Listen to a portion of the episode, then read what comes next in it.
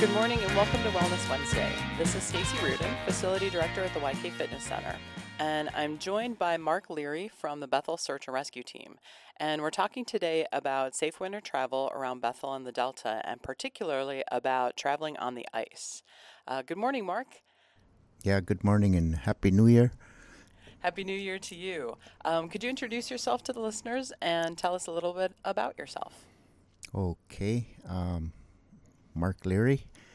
Uh, I grew up here on the Kuskokwim, uh, mostly in Bethel. I had all my school in schooling in Bethel, but I sp- spent a lot of time growing up upriver. My family from Kalskag, um, and I've lived in other villages uh, upriver uh, o- over the years. And in living in each places, I learned many different ways of doing things from many different good people. And especially about traveling on the ice er, early in the season and, and actually throughout the season. Um, the way we look at the ice is just like most things in our natural world, it's, it's a living thing. Um, we watch it be born in the fall, and then we watch it uh, grow up throughout the winter. Lately, the ice has been kind of sick, but it's getting healthy again as it cools off. And then in the spring, we watch it die. So I had a lot of good teachers, and this is kind of the way they taught me to look at the ice. That is an amazing perspective, and I think that that's really important for people to keep in mind is that the ice is ever changing throughout the season, and it's important Every day. Every day. Yeah. it's important to be safe. So, um, can you tell us a little bit about how how do we know when it's safe to travel on the ice? What are things that people should look for? Well, you know, um, living in the villages gave me a whole different perspective. Um, when you live in Bethel, you know, we live a, we might not think so some days, but we live a pretty comfortable life. And if you don't need to go on the river at Bethel, you don't have to. I mean, everything is at your fingertips here in Bethel. Um, you can run to the store and get just about anything. Um, but when you live in the villages, I think people are much more in tune with uh, the world around them, especially the river. And um, they, they, a lot of times there's a need to get out of the village to go get something or, you know, to go to Bethel or Aniak where, where they have more things available, more, more goods and services. So, um, we learned that, uh, and, and, and in some places, you know, in Bethel, you have like Bethel Search and Rescue to tell you if it's safe or not. In in the villages, you don't have that. Um, you go find out for yourself. Uh, usually, y- you learn from older guys. You, you learn by going out with older guys, and and that's the way I learned. Um, the generation that taught me, they didn't sit still, you know. um, they were the generation that still they grew up living off the land and and being out any time of the year is is who they are and they have to do it. And that, that rubbed off on me too uh, a day not being on the river is not a good day. Uh, I get restless uh, restless when we're like you're you know like there's a big party going on and you're you're not there. That's that's what it feels like when I'm not on the river. I wonder what's going on out there you know? I wonder what I'm missing today That's excellent. So, what are some of the things that the elders taught you about looking, um, trying to figure out when the ice is safe to travel on? observing. Uh, always be observant and and be humble. You know um, some people call me expert. No way. Don't call me that. That that's that sets up a red flag is a, and it's almost an insult. I'm not no expert i have a little bit of experience and i continue to get more experience every year um, uh, so don't think you're smarter than the river or you're going to get wet or worse. Uh, yeah. Um, so, what do you look at when you're looking at the river and trying to determine whether it's safe? Well, the weather. The weather's when, like, for example, in Bethel, when the ice freezes in in front of Bethel, and usually it freezes, you know, kind of before the rest of the river because in front of Bethel doesn't have so much current anymore. Um, we oh that oh and that's the thing. Every morning, check we check the river. Every morning, as soon as we it's light enough to see, we look at the river, and knowing the air, what the air temperature, if the ice freezes in front of Bethel, and you you have, you know, a few cold days, then you know, and uh, others know. Lots of people know. Um, it's gonna be okay to walk on it soon. Um, and then, you know, of course, you have to have something to test the ice. An ice pick, a simple tool. You know, you can buy them in the store or you can make one. Um, the ones I grew up with were, were homemade, you know, spruce pole handles with uh, some kind of piece of metal bolted on the end. Uh, and as long as you have a way to test the ice in front of you, uh, you'll be fine. You can you can go if your ice pick doesn't go through the ice in less than two or three good strikes in front of you. Uh, if it goes through in one strike, you don't go out there. Uh, two strikes, you be very careful. It should be all right, uh, but you keep, and that's what we do every year after after the ice is stopped in front of Bethel and it's been cold for a few days, uh, depending on how cold. Um, a few of us will call each other and say, "Let's go check." We go out and check um, with ice picks and see, and that's how we know. And the uh, the people that are out there monoking and putting nets, they're also a good source of information. Once they get out on that ice, maybe it's maybe four inches is good. Three inches is okay, but four inches better. and that's Uh, for walking and walking, just walking. Um, people get out there and put nets while it's easy to put nets while the ice is not thick, and they start monoking right away. And those are the people we talk to them, they talk to us. They're watching the ice grow because they're out there every day, and um, they're the ones that help determine when it's safer to go a little further and a little further. And you know pretty soon it's safe enough to use a snow machine. And and little by little the trails spread out from our from our communities and eventually they connect and then gradually we're all connected again um, it's that freeze up and break up time where we we lose our our connectivity absolutely. So, how thick does the ice need to be for snow machines? Well, you know, we're always.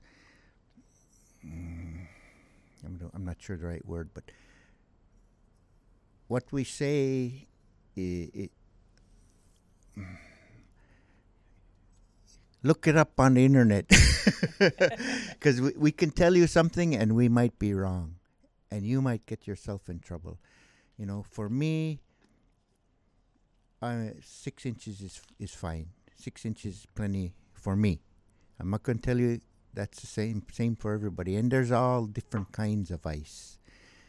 You know, there's all different kinds with different strengths and weaknesses. So, Can you talk a little bit about how, how we know those different types of ice? well, usually by by color, if you can see the ice, if you can see it, and that this is where we uh, this year we we've had trouble. The ideal freeze up would, is the water's low in, in the Kuskokwim and the tributaries, and it freezes, and then we have a, a long period of good cold weather with no snow. That's what we always hope for. Uh, but this year we didn't get that. It froze and it snowed not too long after it froze. and once that happens, it's very hard for the ice to get thick.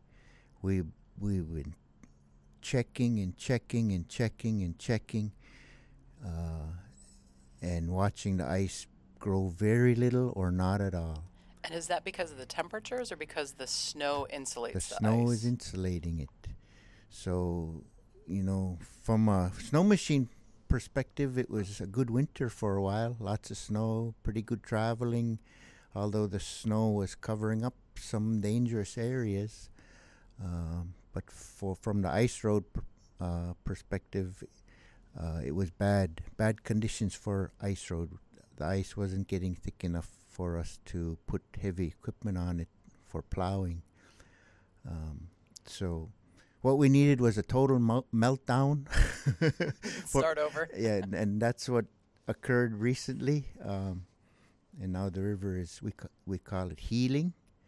Um, the river is healing itself back up, and it always always amazes me how fast it heals after a long warm warm spell. Um, So for everybody that doesn't like the cold, we want the cold for a good ice road. Yeah, just in just general safe travel. You know, we want to in the after freeze up. We want to two two weeks, three weeks of good cold, clear weather with no snow. Everything will freeze up good. The open water will, most of them will close up. Um, but if we don't get that, if we get snow too early, like this year, then then it's um, difficult. So if you can see the ice, um, what are you looking for to determine what kind of ice it is and how healthy it is and whether we can travel?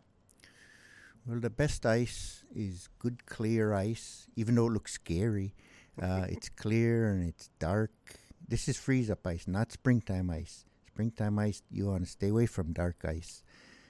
But in after freeze up, good clear ice that you could see through. That's the best. You know, that's the strongest. Um, and you could see how thick it is by the s- cracks in the ice, and it's usually even thicker than than that.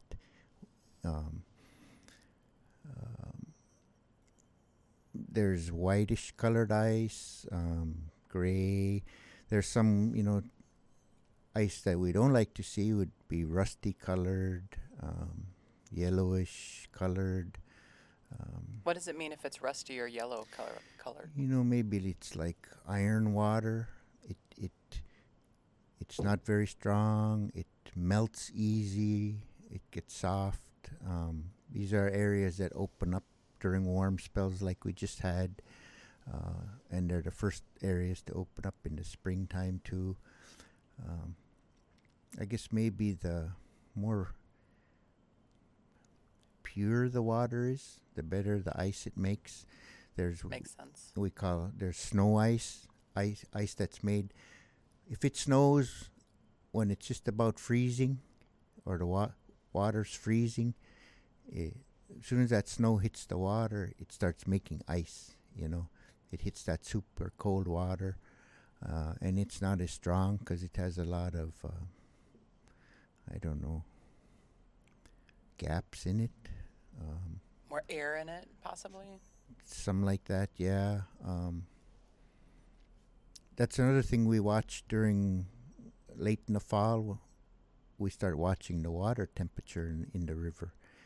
That's how we can kind of predict when the ice is going to start running, and you know, make people aware um, that it's time to stay close to home, or you might get stuck out in the ice somewhere when if the ice starts running, and if it starts snowing when the water's cold, it'll make ice very fast, and people can get stranded uh, if they're out or if they're trying to go, you know, between villages. Um, That's good to know. So you mentioned that and barges can get stranded, like we saw We this saw fall.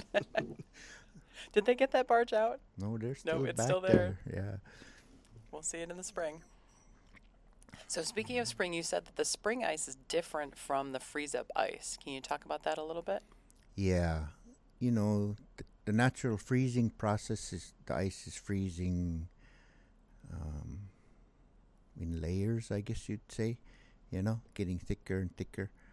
Uh, but then in the spring, when the sun gets strong and the water starts warming up, the ice changes. Instead of layers, it becomes, you know, we call it needle ice. Some people call it candle ice. It's it turns into uh, vertical columns. Kind of Uh, like chunks. no, like like a long. That's why some people call it candle ice, like long tapered candles. Hmm. The ice structure changes like that, uh, vertically, and you know you can s- step right through it. Those vertical columns of ice, those needles we call them, or candles, just you know, they they just go straight down when you step on them, and we had an accident a few years ago where um, five people on two four wheelers went through an area of needle ice, and that was a very unusual year. That was on March 31st. Uh, there should have been at least a month of safe travel to go. But they went through with four wheelers, and we got called out uh, to rescue. And when uh, Charles and I got there to the scene, it looked like nothing happened. Um, there was just two people there. Uh, the others were gone. You know, we lost them, Mm. And they were sitting there on the ice. One was laying on the ice, and it looked like nothing happened. That's how needle ice is. Because they just went straight through. They go straight through, and then it closes back in over you. You couldn't even tell those four wheelers went through. Um, How do you know if an area is needle ice? What What do you look for? needles. uh, uh, you'll start to see it early in the spring as the sun gets stronger. You'll start to see it in areas of ice that are exposed, like um, cracks, um, chunks of ice that are sticking out. You'll start to see them needling up, and that's you know that's just the start of the process of the rest of the ice, the main ice will gradually needle, needle up, and you'll, as you as you're traveling, monoking, bird hunting, whatever, the top, the top will start. You'll start to see the top of the ice needling up, and it gets progressively deeper. The needles get deeper and deeper, and you you know that the ice is getting rotten, and it, and you add into that, the ice is also being eaten away underneath uh, by the warmer currents. So we we did some ex- testing a few years ago, and it's not the same every year, but uh, the ice got 10 inches thinner in one week. Uh, That year we were testing it. You're losing f- from underneath, and you're losing from on top. Uh, so, and and as it gets thinner, it generally gets darker, and so the darkest ice is thinner and more dangerous, and you avoid those. But in these recent years, and including that year that we lost those people on the those four wheelers, it wasn't like that. It was white, and we've been trained the way we brought up. You you travel on white ice in the spring, it's safer. But that wasn't the case, and other people have mentioned that to me too that they've seen that. So there, I guess there's things happening that we're not understanding with the uh, warming climate. Um, so Everything's changing. it always is, you know. Uh, It is. it always is. So speaking of change, um, the Kuskokwim, a lot of people don't realize that the Kuskokwim is a tidal uh, river. Can you talk a little bit about how the tides impact the ice and uh, winter travel? Yeah, that for the lower river especially, that's one of the big factors to be aware of when traveling. Um, you know, the tidal influence gradually fades away um, as you go up the river. Um, it's really noticeable in the winter. You know, the tide water we see in front of Bethel along the sides, Mhm. it gets less and less as you go up and then right above Akiak, just above the village, it stops. That tidal water you see on the edge. Um, so, so generally, the the further down the river you go, the deeper it it can be, um, and the darker it is means the deeper it is. So you avoid if you avoid those dark, deep overflows, tidal overflows. And For anybody that's not familiar, can you talk about what a tidal overflow is? Tidal overflow is um, river water that um, seeps in. You know, when when the river freezes in the fall, it, it freezes to the beach, right? And then the river, the main ice out there, gradually, it it floats. It goes up and down in the tide. It breaks away from the be- frozen beach ice, and there's there's a crack there. Um, there's a crack there f- following the shoreline uh, and and that crack can be one of the safer areas to travel later on. Um, but that's where the tidal tide water from you know there's a high tide, two high tides every most every day. Not every day has two, but um, and the water comes up through those cracks, and f- makes a tidal overflow along the on the, along the sides of the river. Um, and when the wind blows southerly, it pushes more water in from the from the ocean, so the tides are usually bigger. The high tides when there's strong south winds, like we've seen in recent days, uh, and you can tell that it's uh, tidal overflow by it has a color to it, right? If it's just melt water, you know, like rain or snow melting, it's clear, clear water.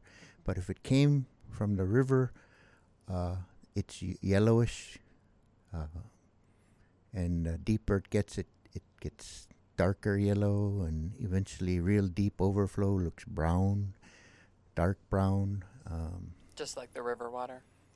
yeah. Yeah. So And so if they're seeing that overflow, they need to make sure to avoid that area. Well, if it's it again, it like depends on the color. If it if it's light yellow, that means it's shallow. You can drive through it and get out to the main ice where it's good. Um, but if it's if it's deep dark dark colored, then uh, you shouldn't.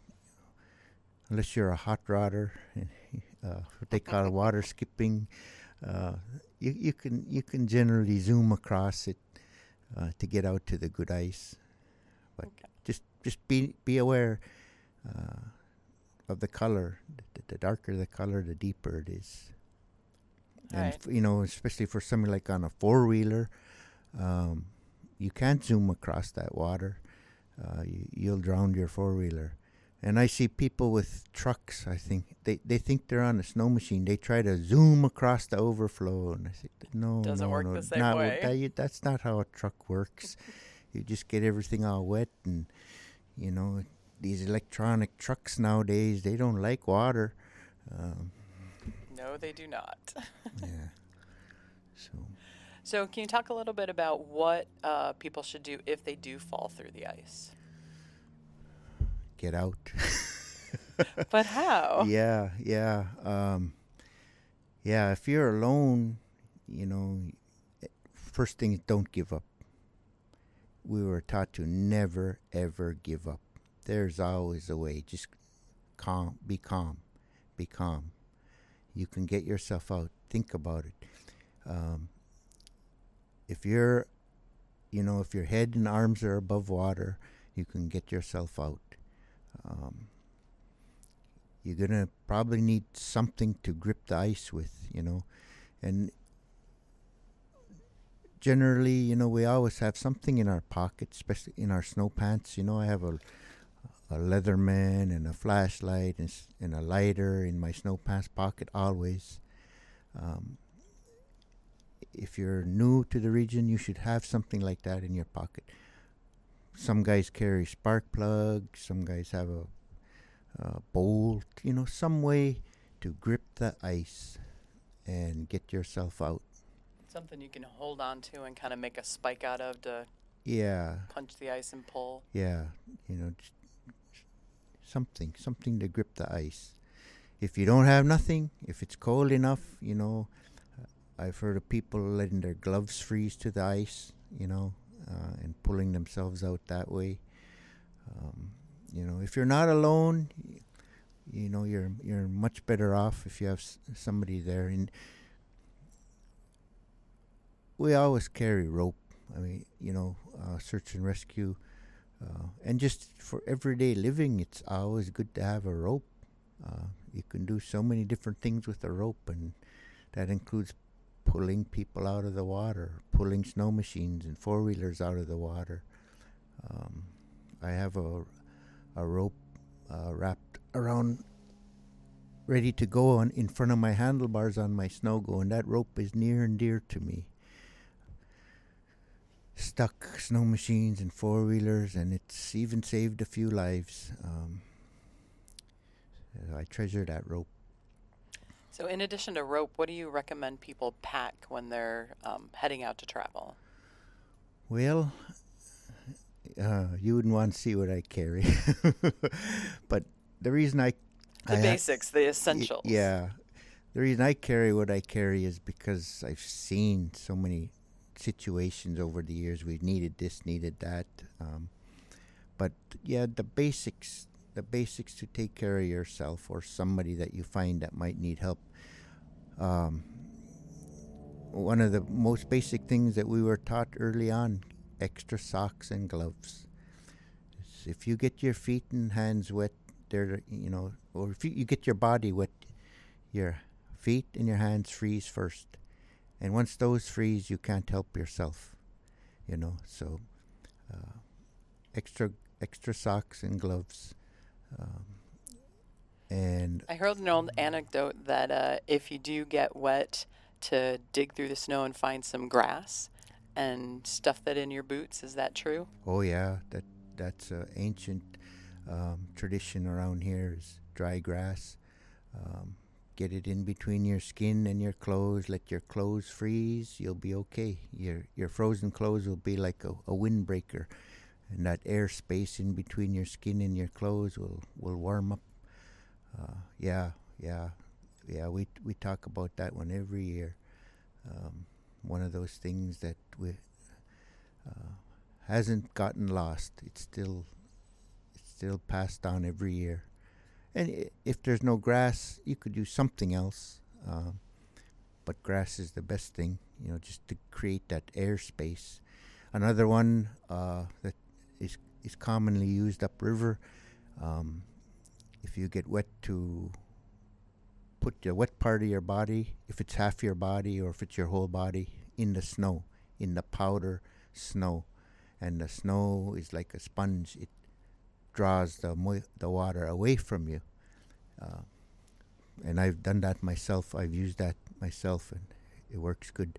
So, um, what are some other tricks that people can use uh, to get out of the water if they fall through the ice? Uh, when we teach here at the fitness center, we talk about not trying to push down on the ice and push yourself up, but rather to kick and kind of swim up onto the ice like a seal. Is that what you recommend? Yes, yes, that that would be really good. Um, And then don't stand up right away, kind of roll away from that, yes. that thin ice. yes. Keep your your body weight spread out until you get to where you know it's safe. Um, we had that very thing happen when we were rescuing the survivors of that four wheeler accident. Um, they wanted they wanted to stand up and walk, and they just fell right through again. You know, we we went out there crawling, and I had a I had a long pole that I was holding on to, spreading out my weight, and I got out to him with a rope. And uh, but the one guy he stood up when I got to him, and I told him, "No, no, no, no, don't." And he went right through the ice again. Um, So stay low, and you brought a pole with you. I'm assuming to reach out to them instead of um, having to get too close. Yeah, we talk about reach or throw something out, a rope or something, as Mhm. opposed to going really close, because then you're adding weight to the ice if you're out there as well. yeah. So if you can reach or throw instead of going out there, that's a great option. the rescue line I carry on my snow machine, I put a net cork on the end of it with a re- reflector for nighttime, Mm. and it then it has a um, maybe you call it carabiner hook or something on Mhm. it, and it's easy to throw that that net cork out there, and somebody can grab it, and then And they can even clip it to themselves Yeah. with that hook. That's great. yeah. And the other end has a hook too. Um, So stay low. Don't get up until you're on that healthier ice. So, anything else that you would recommend um, for folks either before they go traveling or just to be mindful of while they travel? number one thing is travel sober. You know, that's 99.9% of our rescues and, and unfortunately recoveries are alcohol rela- related, you know. Um, it's pretty hard to get in trouble if you're, you know, if you're in your right mind and and traveling reasonably, you know.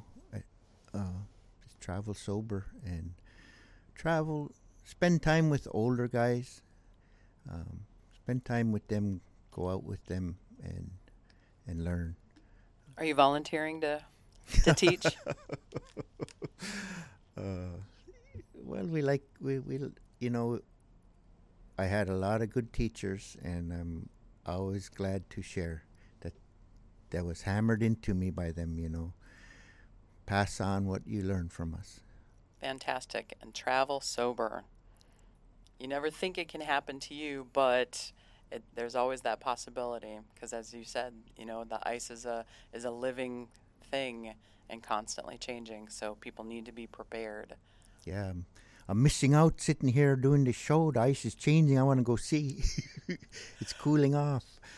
Well, we really appreciate your time. Briefly before you go, can you tell us a little bit more about Bethel Search and Rescue and how people can get involved if they want to uh, help keep the ice safe for folks, want to help uh, with rescues, or anything else that they can help your organization with? Okay, well, Bethel Search and Rescue is just a, a more organized extension of who who we are in our region. You know, we, we help each other's and we watch out for each other's, and and it was started, you know, a few decades, quite a few decades ago, by you know people like uh, Freddie Pete and them. I'm I- I'm not sure who all, uh, but it it it's grown and grown, and um, it's all volunteers, you know, um, and anybody's welcome. Uh, and there's a wide range of ways you can help out.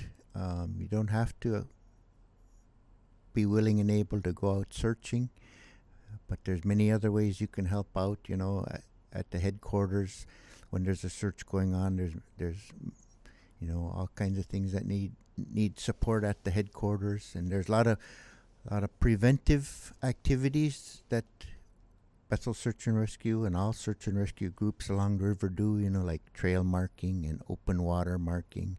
Open water marking is a, is a real high priority for Bethel Search and Rescue. Um, that's a good way to help, and you never know how many lives you saved when you mark an open hole. You'll never know, but you just know that you helped.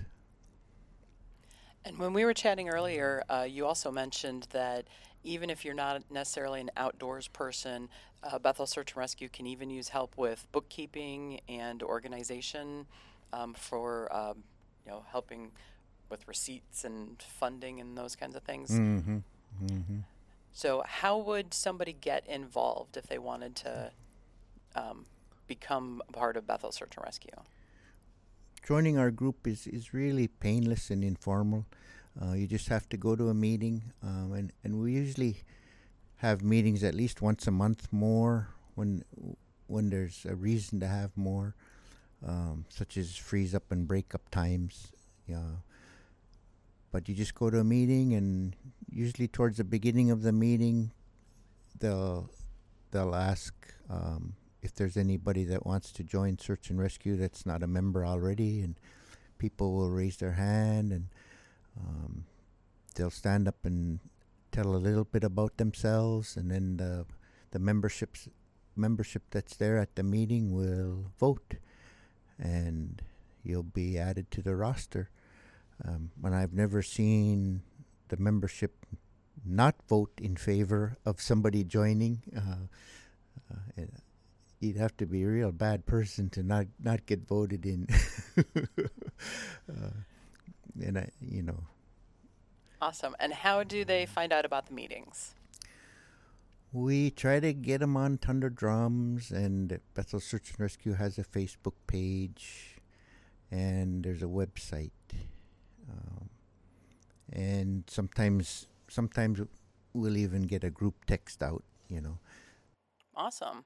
So um, we don't have the information on the Bethel Search and Rescue page just yet, but I will add Bethel Search and Rescue to the list of volunteer organizations that we have posted on the YK Fitness Center uh, volunteers page. So that's ykfitness.org forward slash volunteer.